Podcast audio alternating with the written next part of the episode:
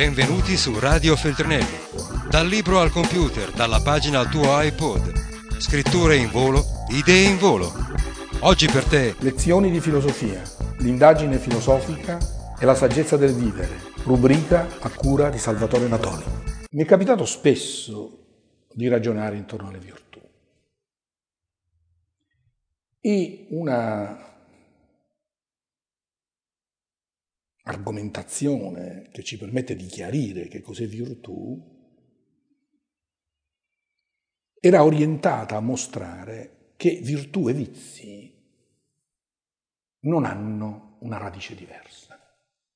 Non esiste un albero del vizio e un albero della virtù. Ma per dirla con Aristotele, con Spinoza, per citare alcuni grandi, ma si potrebbe fare il nome di molti altri, è la stessa potenza che se è generativa è bene e quindi virtù. E se invece è distruttiva è evidentemente male. Quindi la differenza tra il bene e il male fondamentalmente è data dal fatto che il male è distruttivo, il bene è fecondo. Bonum est diffusivum sui.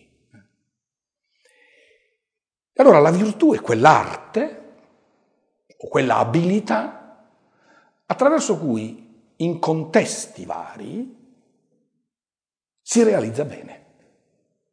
Quindi le virtù sono diverse non perché cambi la potenza, ma perché la potenza è applicata in ambiti diversi.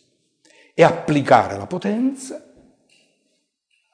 vuol dire essere virtuosi nel senso greco perché i greci avevano per virtù questa parola arete, la cui radice è ars, che vuol dire abilità. Quindi che cos'è la virtù? Essere abili in quel contesto in cui ci si trova ad agire al fine di produrre bene. Questa è la virtù. E quindi dobbiamo togliere tutti quegli aspetti precettistici, moralistici, esteriori. La virtù è questa abilità a produrre bene nel contesto in cui ci si trova. E allora noi possiamo fare una differenza delle virtù in questa forma, un esercizio della potenza nel contesto in cui ci si trova ad operare. Il vizio è una potenza che invece è deforme e produce deformità.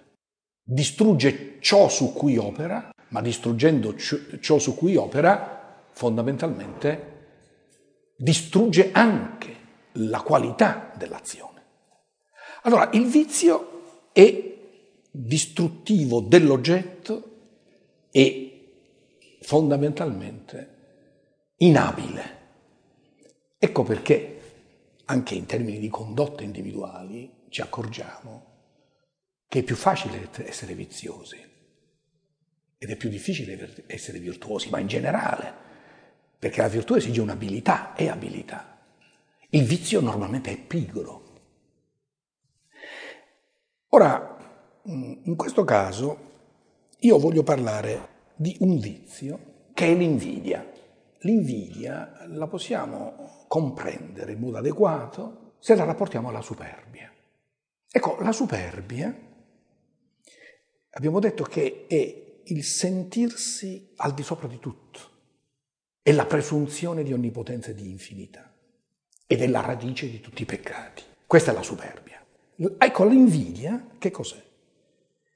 L'invidia è il non riconoscere la superiorità di un altro perché non si accetta che qualcuno possa essere superiore a noi.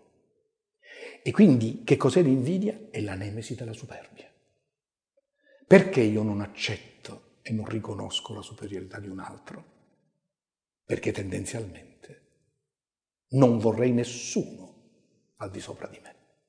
E quindi il sentimento dell'invidia è la nemesi della superbia. Ecco, allora, in quanto nemesi della superbia, l'invidia non è mai dichiarata. L'invidioso non dice di essere invidioso. Perché? Perché se l'invidioso dichiarasse la sua invidia, indirettamente riconoscerebbe di valere di meno. E tra i vizi l'invidia ha questa caratteristica singolare di non essere dichiarato e di essere un vizio che non dà soddisfazione. Infatti è l'unico sentimento che tortura. Nella lussuria c'è piacere, nella gola c'è piacere. In genere in tutti i cosiddetti vizi c'è un piacere sbagliato, perché altrimenti non sarebbero vizi, ma c'è un piacere. Nell'invidia invece non c'è piacere. L'invidia poi si trasforma immediatamente e direttamente in odio, cioè in voglia di distruzione di ciò che è meglio di me. Da questo punto di vista noi vediamo che l'invidia quindi diventa fondamentalmente una potenza di distruzione sterminata, perché addirittura l'oggetto non solo lo si vuole distruggere in quanto esiste, ma se ne vuole perfino cancellare la memoria, perché perfino l'ombra può tornare. Una notazione, ho detto che vizi e virtù hanno una stessa radice.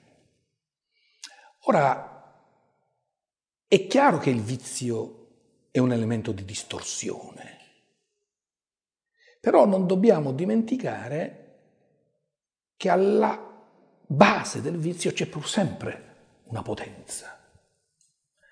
E quindi il vizio può presentarsi ambiguo, nel senso che se aggiustato, corretto, può essere riportato nell'alveo del bene. Allora noi abbiamo un'invidia che non riconosce ciò che è superiore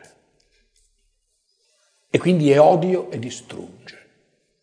Ma correggiamo un po' il sentimento dell'invidia e mettiamolo in questa forma. Io vedo il successo di qualcuno, mi domando se lo è meritato.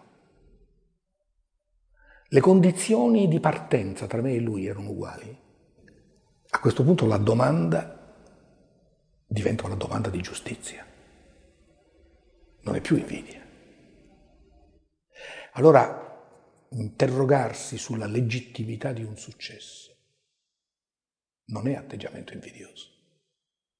Non riconoscere la qualità del successo è un atteggiamento invidioso. Questo è importante perché lo stato del nostro agire e della nostra mente è sempre in transito e si può, senza neanche accorgersi, passare dalla virtù al vizio e dal vizio alla virtù. Ecco perché ci vuole una cura di sé per controllare le oscillazioni dell'anima. Radio Feltrinelli, tieni la mente a sveglia, non smettere di leggere. Resta collegato a questo podcast.